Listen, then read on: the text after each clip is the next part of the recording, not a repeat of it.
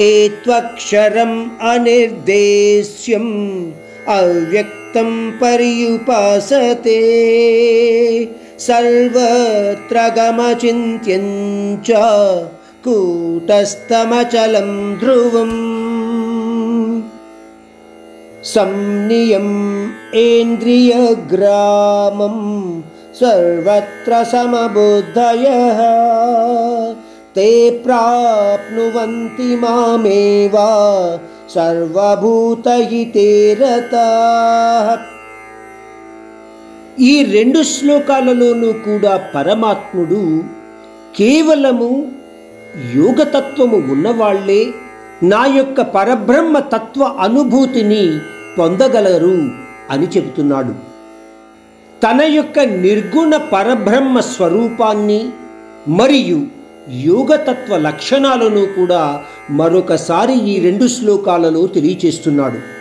ఆ పరబ్రహ్మ యొక్క నిరాకార తత్వాన్ని మూడవ శ్లోకంలో ఈ విధంగా చెప్పాడు. ఏత్వక్షరం అంటే నాశరహితమైనది ఇదే విధంగా అనిర్దేశ్యం అంటే ఒక ఆకారంగా చెప్పలేనిది లేదా ఒక రూపంలో చూడలేనిది. అవ్యక్తం అంటే ఫలానాది అని వ్యక్తం చేయలేనిది. ఎందువలనంటే నువ్వు చూడలేవు ఆయనను తాకలేవు ఆయన చెప్పే మాటలు వినలేవు.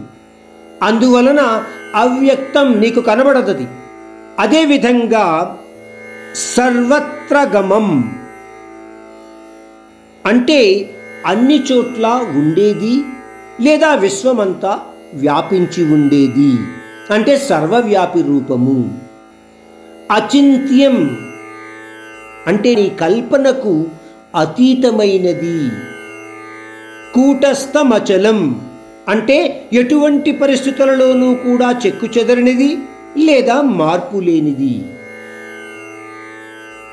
ఇక ఆఖరిగా ఈ మూడవ శ్లోకంలో వాడిన పదము ధ్రువం. అంటే నిరంతరము లేదా అన్ని సమయాలలోనూ కూడా ఉండేది. ఇదే విధంగా శ్రీకృష్ణుడు అర్జునుడికి తనను ఉపాసించే యోగి యొక్క తత్వాన్ని ఈ విధంగా నాలుగవ శ్లోకంలో వివరించాడు.